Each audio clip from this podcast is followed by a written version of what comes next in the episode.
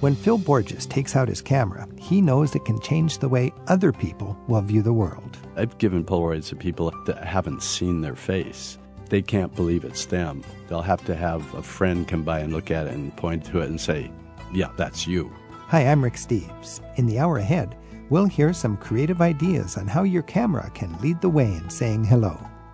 When famed portrait photographer Annie Leibovitz designed a cross country road trip a few years ago, her goal was to photograph the objects and places of famous Americans. I actually am a child of the road. I do love to, you know, get out and be on the road, and, and hence this road trip. We'll also take time to explore photogenic Sicily, where Mount Etna likes to be the center of attention. She's always steaming and putting on a beautiful show, almost always, even if she's not erupting. Faces, places, and tips for enjoying Sicily. It's all just ahead on Travel with Rick Steves. Stay with us. Her photos reveal more than meets the eye. In just a bit, we revisit an interview we enjoyed a few years ago with one of today's most celebrated portrait photographers, Annie Leibovitz. She tells us about a cross country road trip she took to document the objects and places of famous Americans. From new views of Emily Dickinson's house in Amherst to Georgia O'Keeffe's desert studio and an amazing cover photo of Niagara Falls, her coffee table book, Pilgrimage, lets you look at many American icons in a whole new way. And we'll get a taste of what makes Sicily so photogenic with guides who specialize in showing Americans their favorite places on the island. That's coming up in the hour ahead on today's Travel with Rick Steves. Let's start by meeting the native people of Tibet with the help of documentary photographer Phil Borges. Phil is a master at documenting the lives of indigenous people, and he joins us now to tell us about his work, which led him to better understand the serious challenges Tibetans are facing in the land they've inhabited for centuries. His film and photography projects includes a stunning portrait book called Tibet: Culture on the Edge. Phil, thanks for being here. Hi, Rick. Great to be here. Phil, for you, you want to make photography, it seems like, a force for good in your work. How do you make your photography have an impact on people? What, what's your goal? My goal is to take people that we think is very abstract and part of an anonymous group as individuals. So I usually have them look directly at the camera. When I present them in my books and in my exhibits, I have a little bio that gives their name, their age, a little bit about their family, any interesting aspect of their lives, so we can look at them and think of them as just another individual, much like us. So you've done many different books featuring different slices of this world. I'm holding the, your Tibet Culture on the Edge book here, and uh, clearly you had an interpreter with you when you were doing this work because you interviewed each of your subjects. Yes, always. Do you interview them first and they get comfortable with you, and then you're having a better time shooting them? It depends, but what I do typically when I say I'm going into a tribal area, the first thing I do, I, I bring a Polaroid camera with me and I start taking Polaroids of the kids. It's a great then, idea. It gets everybody loose and you're on their team and it's fun. That's right. And kids are very open all over the world. I mean, they're the same, especially boys for some reason, but they all want to have their Polaroid taken. They take those Polaroids home to their parents or to their little mud huts or wherever, and then pretty soon the parents want a Polaroid. So that's one of the icebreakers I use when going in. But I typically, when I meet somebody, I walk up to them and start talking to them because they can read my body language. And I'm talking in English, they can't understand me. Pretty soon they're talking in their language, and we're both laughing uh-huh. about it and then I'll call over the interpreter and and let them know what I'm there for, what I'm doing. When we think about traveling around the world and photographing people, I would imagine every culture has a different idea of what is beautiful. Do you have a sense of that when you're in a different culture Is what is not beautiful from our point of view, but what's beautiful on their terms? In terms of human beauty? Yeah, right. One of the things that happens quite a bit when I hand out these Polaroids, I've given Polaroids to people that haven't seen their face and they can't believe it's them. They'll have to have a friend come by and look at it and point to it and say, Yeah, that's you. There but are in, people on this planet that don't know what they look like. Oh, yeah. That's yeah, fascinating. Yeah. Less and less all the time. Yeah. but um, yeah, that's interesting when that happens. In terms of beauty, um, You know, I have this book, Enduring Spirit, which is tribal people and indigenous people all over the world, which I carry with me. And I'll take that and I'll let them look through it, and they'll look at a, say, uh, somebody from Irian Jaya, say, and I'm in Africa.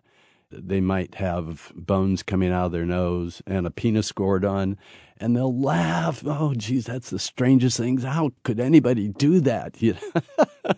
and, and, here they're sitting there with the, you know a lip plate in their yeah. in lower lip that's about six inches in diameter. So, you know, we all have our own senses of what's beautiful. But what struck me when I looked through your Tibet book was that there was a very fundamental beauty in each subject, and it wasn't your standard American beauty. They were not necessarily beautiful by, you know, advertising standards in the United States, but there was a fundamental beauty that transcended, you know, how smooth was their complexion are yeah. you aware of that when you're, oh, when you're yeah, working? Yeah, that's what I'm attracted to. That's what I love taking a, pictures that's of. A, in the raw it's, beauty. It is. It's just a very natural, unenhanced in any way. Look at the way we're enhancing beauty in this oh, country. Yeah. But is, mean, is this beauty that we see in the rough, is that a function of the strength of their spirit? Because sometimes you see somebody, they just go, there is one proud person. There's a person who's on yeah. top of things, who's fulfilled. Yeah. Yeah. No, Does that energy come through? Yeah. Oh, yeah. Definitely. I don't know. There's something about being close to the earth. Yeah. and in true. that cycle, and you know, there's dirt on their face. Beautiful, beautiful. Yeah, people. it's just such a beauty. When you are dealing with people in different cultures as a photographer, do you find different people uh, have a different uh, fear or reaction to the camera? Some people just can make love with the lens, and other people, hmm. you're the enemy.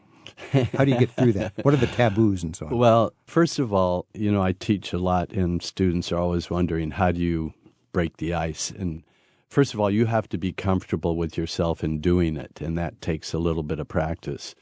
But I've been in so many different cultures and tribes, and, you know, I've never heard the term I'm afraid you're trying to steal my soul. To me, that's an old wives' tale. Yeah. But, you know, it was Ethiopia down in the lower Omo Valley with the Mursi tribe. For some reason, when I was down there, there was a belief at that time that something would come out of the camera and blind them. So they would, when I would hold up the camera, they would duck their head. But other than that, you know, I find it much easier to take a picture of a person like this than a picture of somebody in our culture. Mm-hmm. In our culture, we're worried about, okay, am I going to look too fat, too old, right. too this, too yeah. that? There, they're mostly, especially if I'm using a light, they're caught up by, you know, geez, this is interesting. so their, trippy, yeah. their attention isn't on themselves, it's on me. And it's an outward directed attention that gives a stronger image. Do you find it helps to give them some business, uh, smoke a cigarette, fling a prayer wheel around, or just be alone with the camera? You mean while they while I'm yeah. taking this picture? I usually let them be alone when I'm doing portraits. Now I'm doing more films, and I just want them to do what they're doing, and I'm filming. But I pretty much want them just to be there with the camera. Phil Borges is our guest today on Travel with Rick Steves. He tells us how photography honors indigenous communities in this conversation we recorded a couple years ago. He posts photos and video clips from his storytelling projects at philborges.com. That's spelled B O R G E S. Phil, how do you go beyond natural lighting? It seems like you've got a sun gun going on or something, even in daylight when you're taking these photographs. Yeah, it's evolved over time and I started carrying Lumadyne lights, which are battery powered, and I used a big umbrella. Now I mostly shoot natural light because these cameras have gotten so good. The dynamic range is so wide that I can take a picture, even of a dark skinned person against mm-hmm. a light background, mm-hmm. and I'll be able later in Lightroom to in post production to pull out oh, the so sky. These days you can manage it with the post production. That's right. What we would call Photoshop, I guess. Uh, yeah, I use Lightroom and Photoshop. Yeah, so you don't need to monitor the light so much with fill light and all this sort of extra work in the field. That's right. I still bring it along mm-hmm. um, just in case there's a situation that needs it, but less and less all the time. Phil, just to talk shop a little bit for our photographers that are listening, do you use a tripod? What sort of extra gear would you use or would you recommend? Right. I very seldomly use a tripod personally. I want to be able to move quickly. I thought a lot of photographers just swear by a tripod, but your shots just look perfectly crisp. So you've got enough light to get a crisp shot without a tripod. Yeah, these new cameras, cameras that you can shoot up around 3200 ISO. It's incredible. And you don't get graininess when you have that and much they're ISO? pretty clean. The latest one I've heard about is very clean. And then what's the deal with shooting raw?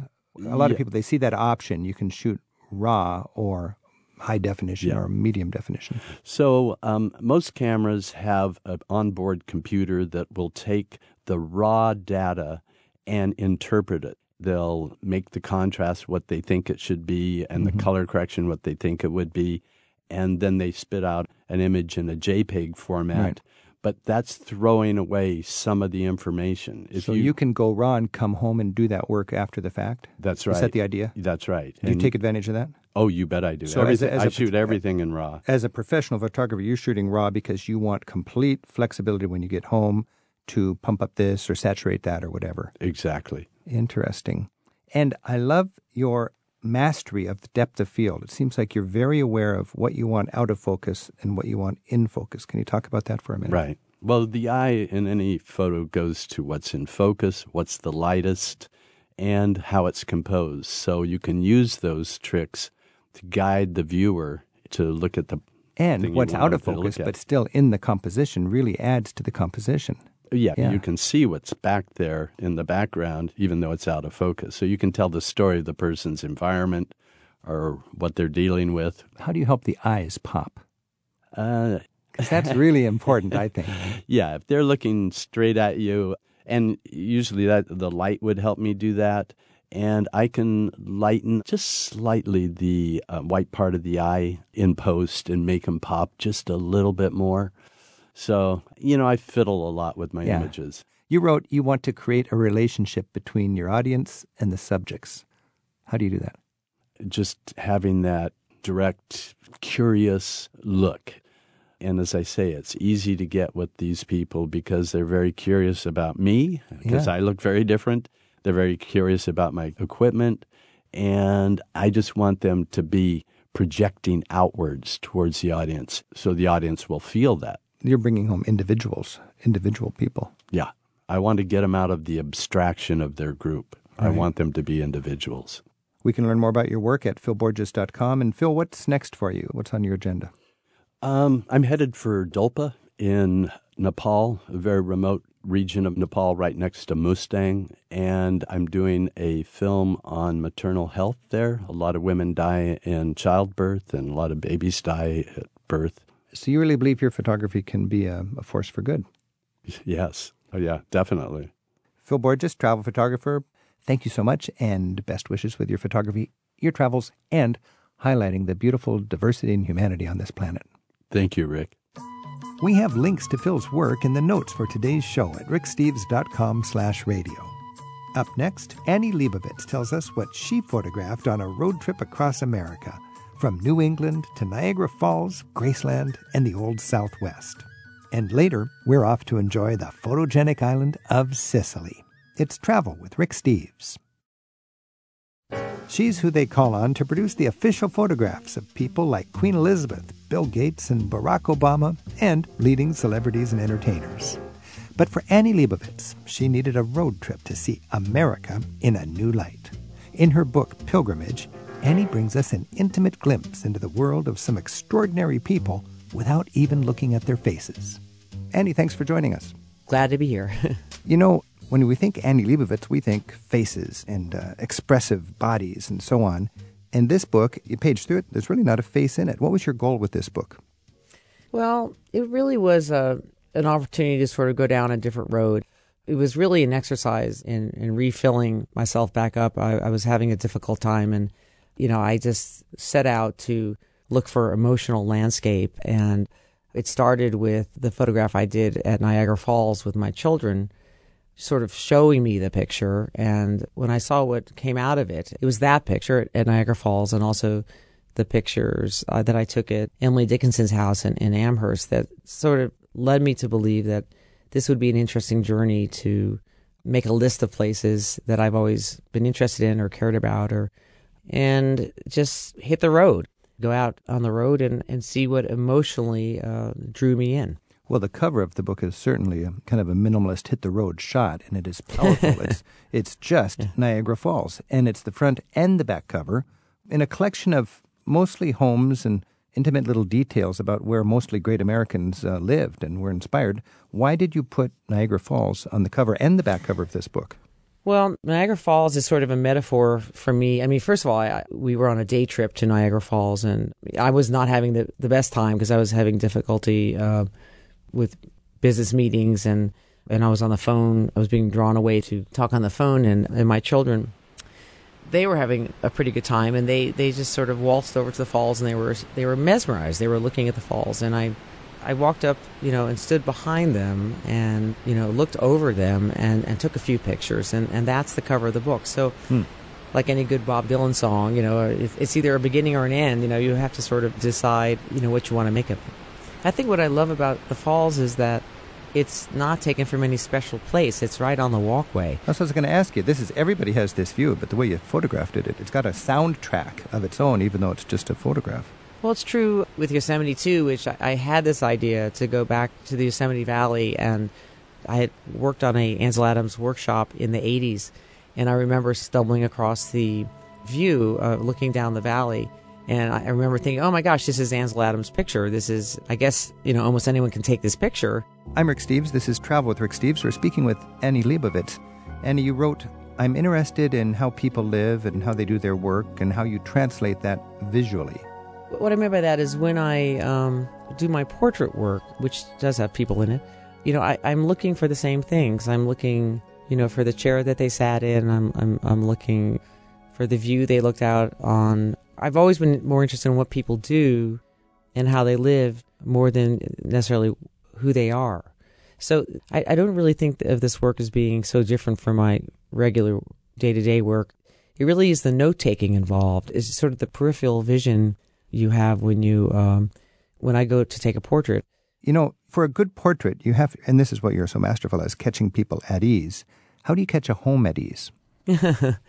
One of the reasons I started the project and, and decided it was a good idea was that I was looking for a place or something that that resonated in an emotional way that drew me in. And, and some places it didn't work. It didn't work at all. And I had to maybe dig deeper or just walk away from it. I, I seriously was, was looking for Lincoln's log cabin.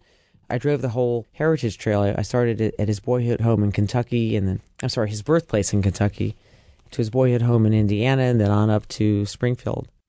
Couldn't find his, an authentic log cabin, which apparently toured with P.T. Barnum, hmm. and then found myself sort of, didn't quite realize I was doing this at the time, but when I went to photograph Pete Seeger's log cabin, um, I think it was sort of thinking that Pete Seeger was our, our sort of modern day Abe Lincoln. His garage was so cool. Yeah. There is a, uh, a workshop in his barn that I couldn't help but photograph, and it's very filled with, you know, every little space is taken up with something. It's almost like looking through his ear into his brain. That's right, exactly. And his grandson told me that what he loved about Pete Seeger's, you know, home was that you could put something down and 10 years later you could come back and probably be in the same place. Did you call it emotional landscape? Is that the term you used, Annie? I guess it's it would have to be imagery that resonated that, that pulled me in that that I that I felt moved to take a picture without having to um, think about it too much. Really, it's like intentionally no faces. I mean, I, w- I would have thought you'd put a face of the people featured, but then on the other hand, to show Lincoln's gloves. Those gloves actually were in his pocket the night he was assassinated wow. at, at, at, the theater. Um, and there's actually, you know, there's a blood stain on, on on one of the fingers. But you can really, what I loved about the gloves was that you feel like you're looking at his hands. Yeah. You know, you can you can feel his hands on all the folds and the creases. Now you talked about visiting a lot of homes, and some of them worked for you, and others didn't. My thing is Europe, you know, and I visited a lot of homes in Europe, and a lot of them are just the homes of dead people, and, and they just are without spirit. But occasionally you walk into a home, and it's like they're still there. That's right. Can you talk about a few places that, that really felt like the spirit was there? Well, I think Emily Dickinson's house, for sure, not not her house per se, but her brother's house was the first one that sort of led me into this this journey period is that they hadn't really changed anything. I mean, the wallpaper was was rotting off the walls. The it was it was so Victorian. I had no idea what Victorian meant. It was very dark, and there were pictures hanging on every single you know part of the wall.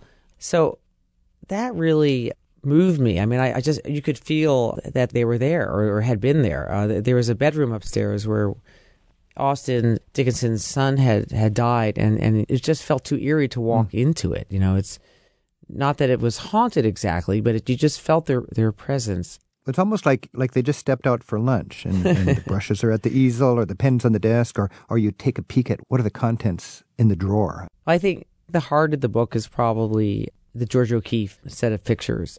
To actually walk into her studio in Abiquiu hmm. and and see where she lived and worked, hmm. it, it really did move me to tears. It was very enlivening. There was probably one of the best pictures in the book is is this photograph of her pastels Oh yeah, uh, which she handmade. You can feel like Lincoln's gloves. You can feel her her fingers on those pastels, and the range of colors are definitely the uh, the palette. You know, from from New Mexico. You did a lot of extremely close up work, and I think extremely close up has a has a great intimacy. I mean, you look at that close up of Emily Dickinson's only surviving dress, and you can understand the, the humbleness of the age and the loving stitching that went into that. I know it's so not my kind of picture, and I found myself uh, going in. It, it, feels like a big responsibility to go that close yes. and try to explain yourself. Annie Leibovitz is our guest right now on Travel with Rick Steves in an interview we haven't heard since it first aired on the show in 2012. She's telling us about a coffee table photo collection she had just released called Pilgrimage. The Smithsonian made an exhibit from her collection that toured to local museums around the country. Annie, this is a travel show, and you did clearly you did a lot of traveling to put this book together. Just from a, a listener's point of view who's dreaming about traveling and, and wants to have an insight into some of the great homes or inspirational kind of landscapes we're talking about, what are three or four of the best homes that you'd recommend for people to be sure to put on their list? Well, Concord is sort of like a Concord, Massachusetts is just sort of a, a hotbed of these writers who you know lived together at the same time, Emerson and Thoreau and Louisa May Alcott, and um, that's sort of an extraordinary place to go visit, and it's not far from Amherst. You know, New York City, it's like every block there's there's a historic home. I mean, you know, there are small you know house museums. And they're remarkably well preserved. I mean, there's a lot of 19th century American history that's intimately preserved from the looks of your photographs. Is that accessible to, to every tourist? I mean, is every every photograph in this book is accessible? Absolutely, it is. Most of these places they either have tours or mm-hmm. uh, you can set up an appointment to go. You know, the Spiral Jetty is just sitting out there in Salt, Salt Lake. True, yeah. You know, it's it's not. Uh, well, as is Badlands is there. You don't need a ticket for Walden Pond. You know. Annie, when you looked at all of these great and prolific people's homes, were you struck by how they decorated? I mean, does that give us much of an insight into their passion and their and their genius? That's that's a funny question because I um, having visited Monk's House, uh, where Virginia Woolf had a writing studio in the back, I was very fortunate. They they left me alone in the writing studio to take pictures, and I took everything off of her desk and photographed the top of her desk, and it was like riddled with marks and you know, cigarette burns and. And then I went on to read. Her husband, Leonard Woolf, writes about how Virginia Woolf was extremely messy. So when you look at this desktop, uh, which I photographed, in fact, it was kind of almost near squalor, apparently, is, is what I understand. But uh, the desk sort of tells you that. And just to be there, if, if you have a, a creative spirit and to be in the space of somebody who you really admire, that in itself is like a pilgrimage. Actually, that's the name of your book, Pilgrimage. Exactly, yes. Well, you go to, to Freud's house in, in London and you can't believe, you know, that it's, it's left the way, you know, it was when, when he was alive. And, and there is the, the couch that, you know, he did all his analytical, you know, um, yeah. sessions on. It's still there. It's kind of interesting.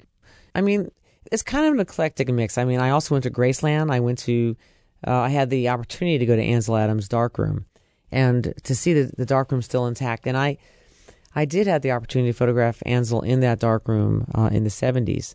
So to see the darkroom still there and, and sort of photograph it as a shrine was that'd be a pilgrimage for you. Yes, it was. It was there's there's some photographers in here. I like I like to play the piano, and I got to go to the little cabin on the fjord that inspired Edvard Grieg, and I got to see, you know, his piano and his view and his desk and the view that inspired him as he wrote. And then when you know his art, you close your eyes and you're right there. No, that's that's a great description of what can happen.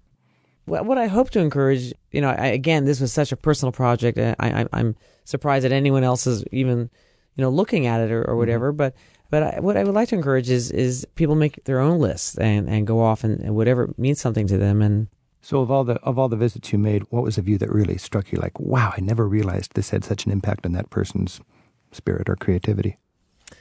Well, I think that the exercise in Yosemite was was an interesting um, trial because I I was with Jean Adams, Ansel's uh, daughter-in-law, and the first time I went into Yosemite, and we woke up in the morning. I was going to go out and photograph the valley, and there were no clouds in the sky. And Jean Adams said to me, "Well, Annie, um, you know, um, Ansel would wait three weeks for clouds, you know." So then that sort of set me on this path that I wanted to get the valley with clouds in it. I went back actually 10 days before the book was supposed to be turned in. Anyway, it's a lot harder than it looks. it's like, so it was, I had a great appreciation for, for Ansel's. When you go to that spot where you look down the valley, and of course, you know, it's, it's still with us because of people like Ansel Adams who gave us these images.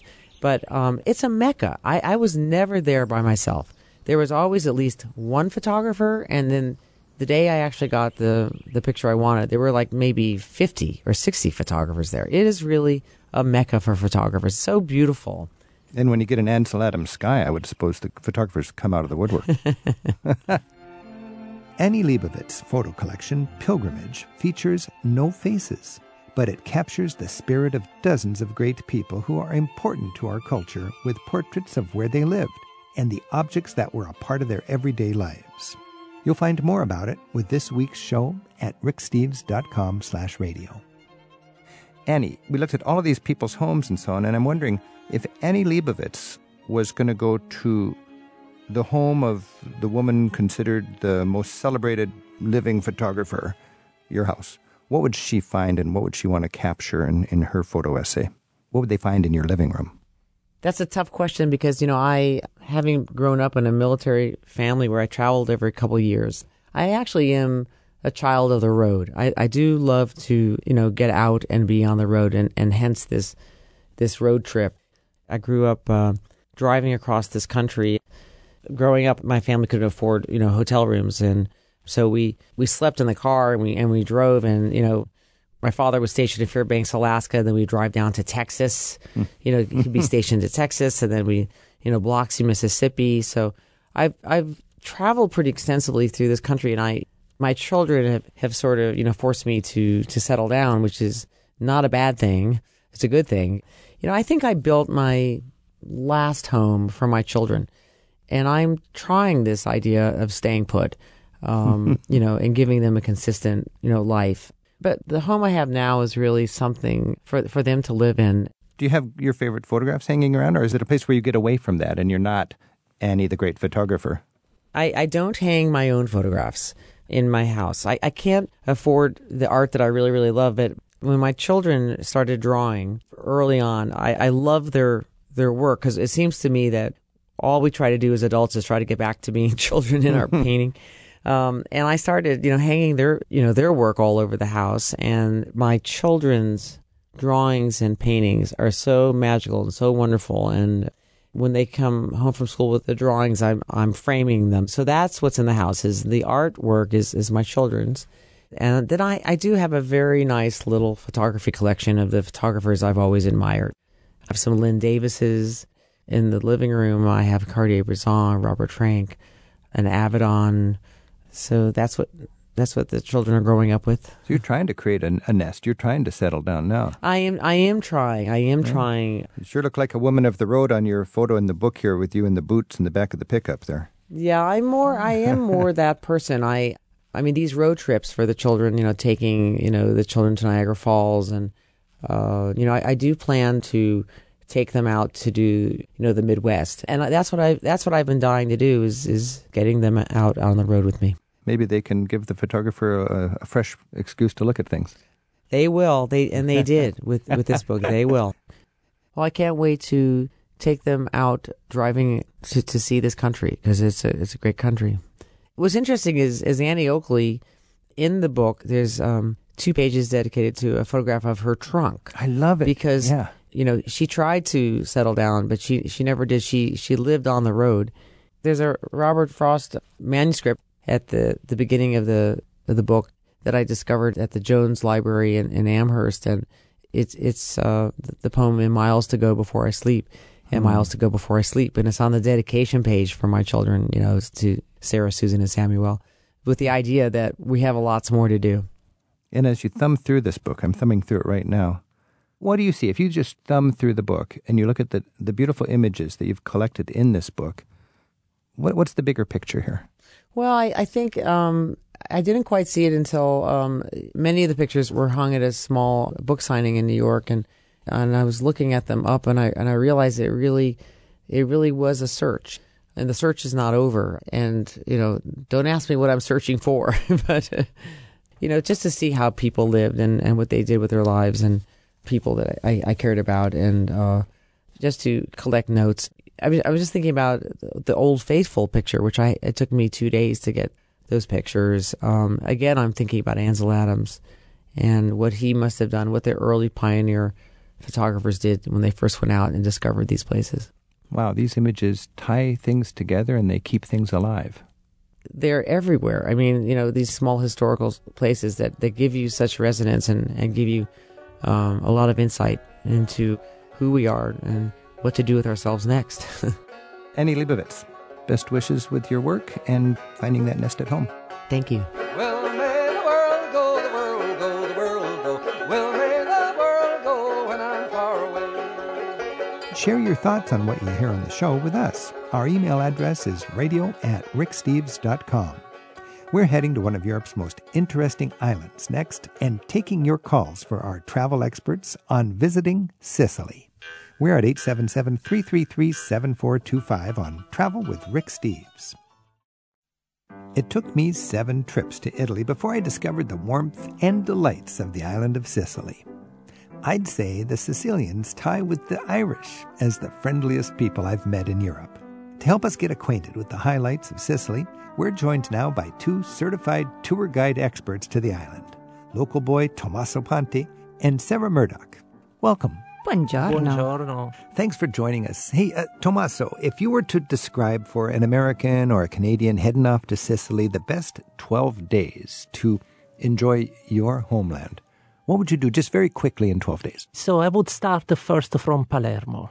Palermo, when you see the 16 different domination that dominated Sicily, it's all it's a concentration there. All of the culture is a layer cake in Palermo. It's a layer cake And in then Palermo. where? And then I would go to Trapani. And then from Trapani, I would go to Agrigento. And then So from first of all, Trapani is on the far west. West. And uh, it's why do you like Trapani? I mean, I like Trapani for many reasons. Reason number one, because they have the beautiful salt flat pan. Okay, so this is where they would um, harvest the salt. The basically, salt. they would evaporate it from the sea, and everybody would get that very important salt. Exactly. Then from there, I would go to Agrigento. Agrigento. Agrigento, yeah, for the Valley of the Temples, those beautiful temples dating back to the 5th, 6th century before Christ, in perfect condition. I mean, you go there, you see the Temple of La Concordia, do you say, but this temple was built yesterday or was built 2000 It's that new looking, and it's from 500 before Christ. Absolutely. It's A in reminder that Sicily was a very important part of Greek culture. colony. Yeah, it was a Greek colony. I mean, the Greeks arrived in Sicily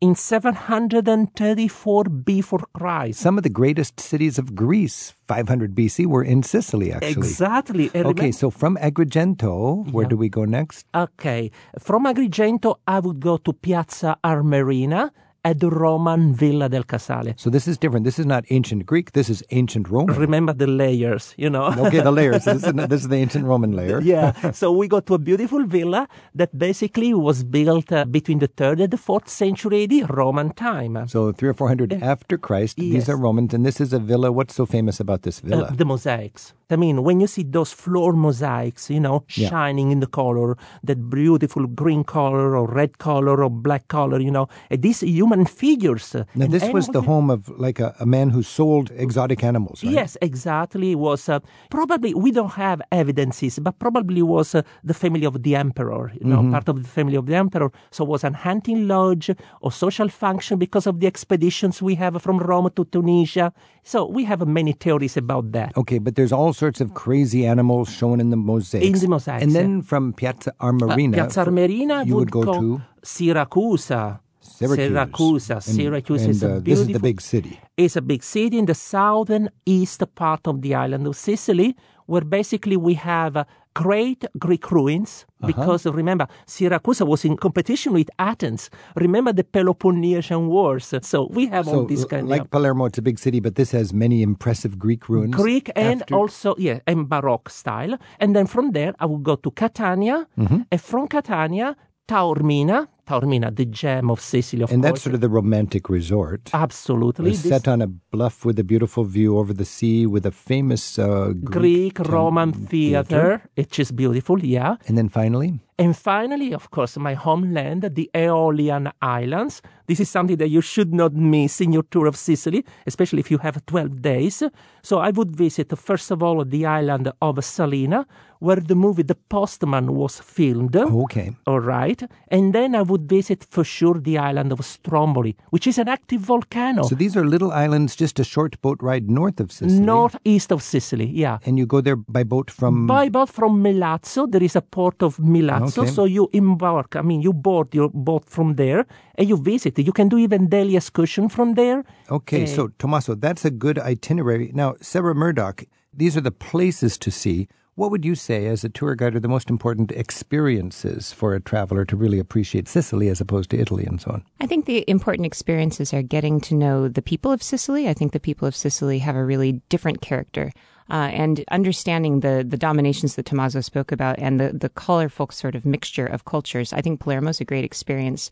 Even if it's a little bit of a scary city, it's a little intimidating. Once you actually see the elegance of it and the combination of all the cultures, that really adds a lot to your experience. So understanding the melting pot uh, aspect of Sicily and multiculturalism there. It's a really multicultural society. So the people are definitely a highlight for me. What about organized crime? Because we, we think of the Godfather and everything. Uh, for a traveler today, how does that impact your experience? Not at all. You don't see it at all. It's not something that you will encounter as a tourist, not even a little bit. Does it still survive? Is there still uh, this Yeah, sort of a absolutely. It's sort of like territory, isn't it? Different families have different territory, or what? What's the behind? If you understood organized crime in Sure. Sicily right now, what's going on? Well, it still exists, definitely. A lot of the organized crime has sort of um, gentrified in a sense where they've turned themselves into more um, things like construction companies or they've invested their money in other kinds of uh, So it's operations. just corruption instead of It's corruption. And the real drug kind of mafia that you hear about on television and on the radio and so on uh, is more centered around Naples, actually. The Sicilian mafia is something that's not as front and center as it used to be.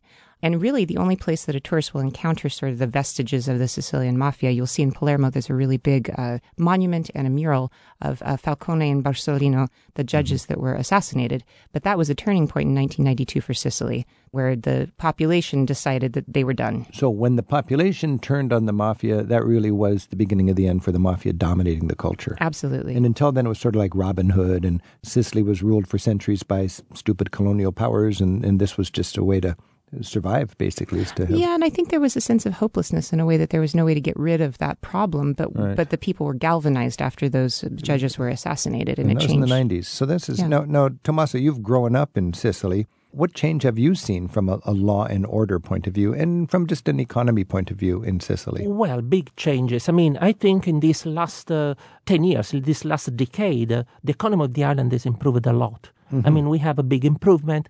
Okay, we have a lot of uh, uh, young people that want to emigrate, want to go, especially to the northern part of Europe for a better job. But uh, if we consider this point of view, I think that in Sicily, mm, they could work. They could work, especially in the agriculture. You know, the agriculture is um, one of the main uh, economical uh, activity for us. But as you know, young generation, young people, they don't want to be farmer. So that's why most of the people, you know, they prefer to They go, go to the you big know, city. to the big city and find a better, a better condition of life.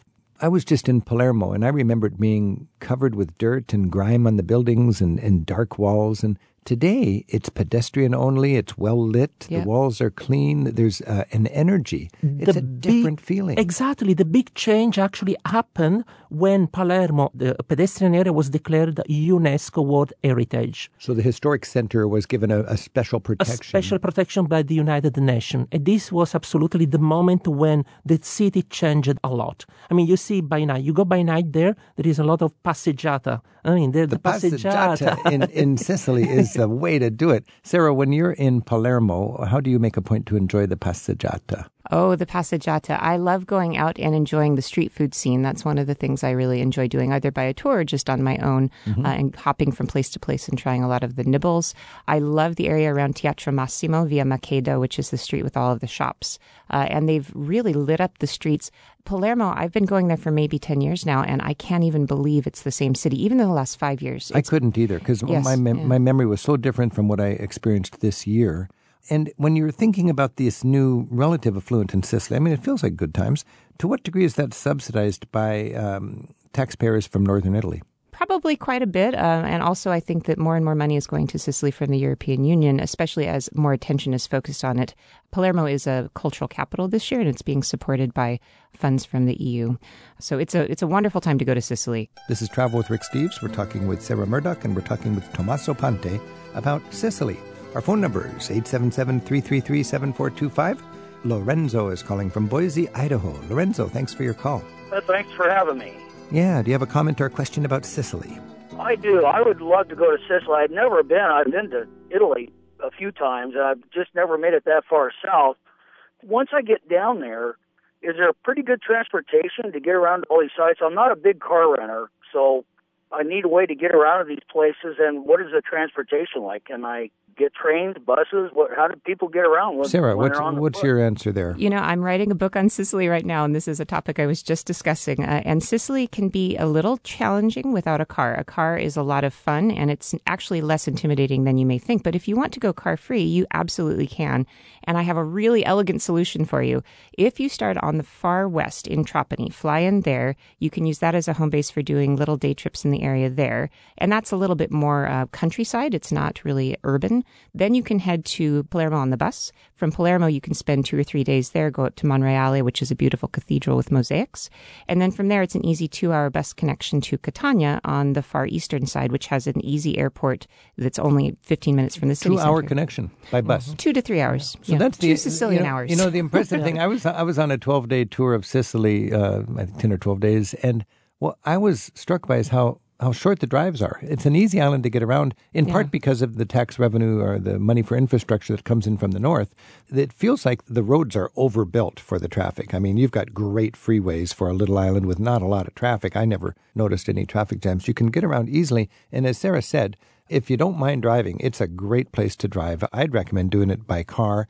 But if you insist, uh, of course, there's public transit. And You'd, you'd want to let the existing transit routes probably help dictate, I think, your itinerary. Yeah, and I would definitely suggest you do buses rather than trains. The train Yeah. system does not connect enough and it's slow. That's important in a Yeah. lot of countries. Portugal, Ireland, uh, Sicily. We a lot of times think of train because we traveled in France or Germany, but Yeah. no, buses really work much better. Tommaso. Yeah, I agree. I mean, I agree. I totally agree. Of course, there are areas of Sicily where the train connection are good. For instance, if you go from Palermo to Cefalu, I mean, we have a one hour ride by train, and the train is about every half an hour or one hour. Oh, So that's great. For that, I mean, some areas of Sicily are very well covered. Because uh, It- Cefalu is a wonderful, it complements the bigger cities. And that, I have beautiful memories of Cefalu as a, a wonderful small fishing town, basically. Yeah.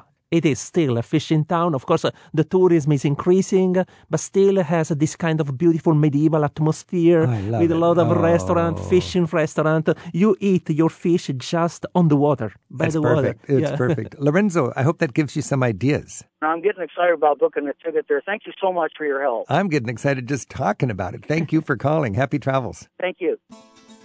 This is Travel with Rick Steves. We're joined by Tommaso Ponte and Sarah Murdoch. We're talking about Sicily. Our phone number is 877 333 7425, and Garrett is calling from Chicago. Buongiorno, Garrett. Oh, ciao a tutti. Thanks for taking my call.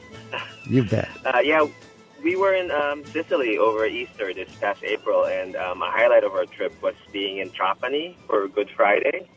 We were there and we saw the procession of the mysteries. You know, this is where they have the sculptures depicting the Passion of Christ, which are carried on these beautifully decorated platforms with like candles and flowers and it's all carried on the shoulders of the men of the town, and it was an absolute spectacle. You know, I mean, if you could picture, you have um, like these beautiful sculptures, and you have the sounds of bands playing, and choirs singing, and people solemnly praying, and and then you have the scent of the candles and the flowers, and mixed with the ocean air, and you mm. know the sun setting as the parade winds around town, and all with the backdrop of this beautiful baroque town by the ocean. It, it was absolutely spectacular. I mean, we definitely will not forget this experience for the rest of our life, I think. Garrett, you sound like a travel writer. That was beautiful. And, you know, I was there in Trapani on the same day on Good Friday. Uh, that's amazing. But it was a, what you, you described it perfectly. Everything sort of sways from left to right. The guys marching with the with the floats, all the men holding it, and then they slowly go left. I'm going left and right right now, and all of the uh, uh, the people who gathered around, they seemed to go left and right also. The whole place was mesmerized as Good Friday was remembered. I just thought it was one of the greatest uh, spectacles I had seen.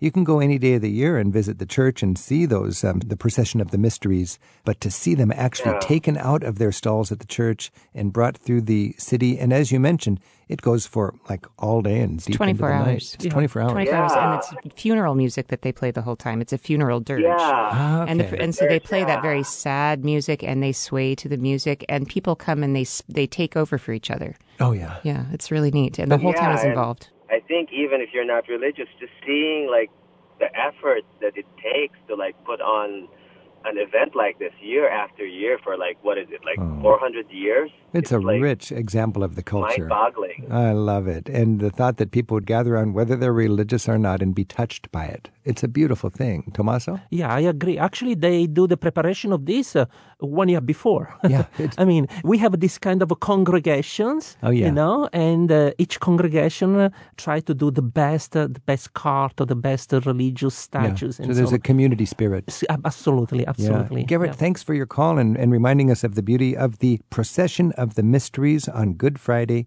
Take care. Thanks for the call. Thank you very much. Bye bye. Sicily's our destination right now on Travel with Rick Steves. Our travel expert guides are native born Tommaso Ponte and Sarah Murdoch, who's helping me write a new guidebook to Sicily for next year. Sarah, when you're thinking about Sicily, uh, the one uh, great site that didn't make it on Tommaso's greatest hits was Mount Etna, the volcano. Mount Etna is such a wonderful site. It's actually the top tourist destination in Sicily. Uh, they call it Mama Etna because she sort of is the mother of the island and she affects so much of their soil and their atmosphere. And if you fly into Catania, she's the first thing you see and she's always steaming and putting on a beautiful show, almost always, even if she's not erupting. And to experience her as a tourist, you can obviously see her from Taormina, you can see her from Catania, just a view, but you can actually get up close and personal. And there's a couple of different ways you can do it. You can take a car if you have one and drive up to a, a really easy area where you can drop your car and do a nice little stroll around craters. Another thing you can do from that same location, if you're more adventurous, is to take a cable car up to a higher elevation where you get onto 4x4 vehicles and they will take you to the summit. So that's an all day experience you can do. There are tours that do that kind of thing. And if you're not really a person who's into hiking or craters, but you want to get a little more elegant experience of Mama Etna, you can taste the fruits of her labors and you can do sort of a wine tour. Uh, the north face of Etna is sort of a hot spot. I'd call it the Napa Valley of Sicily, uh, near a town called Randazzo. You can go out there and visit wineries and beautiful restaurants, and it's a little bit more of a lazy, sort of easygoing way to experience Etna. She's a wonderful creature, really. You can't speak about the mountain as It is a living mountain. it's a of living thing, yeah, and they refer to it as a, almost a person, really. She's And- a character. So Sicily is a hot destination. It's a work in progress. It's Yeah. multidimensional and it's got lots to offer. We've been talking with Sarah Murdoch and Tommaso Ponte about Sicily. Let's just close with one favorite quintessentially Sicilian experience that you'd want to share with one of your travelers if you were guiding them around Sicily.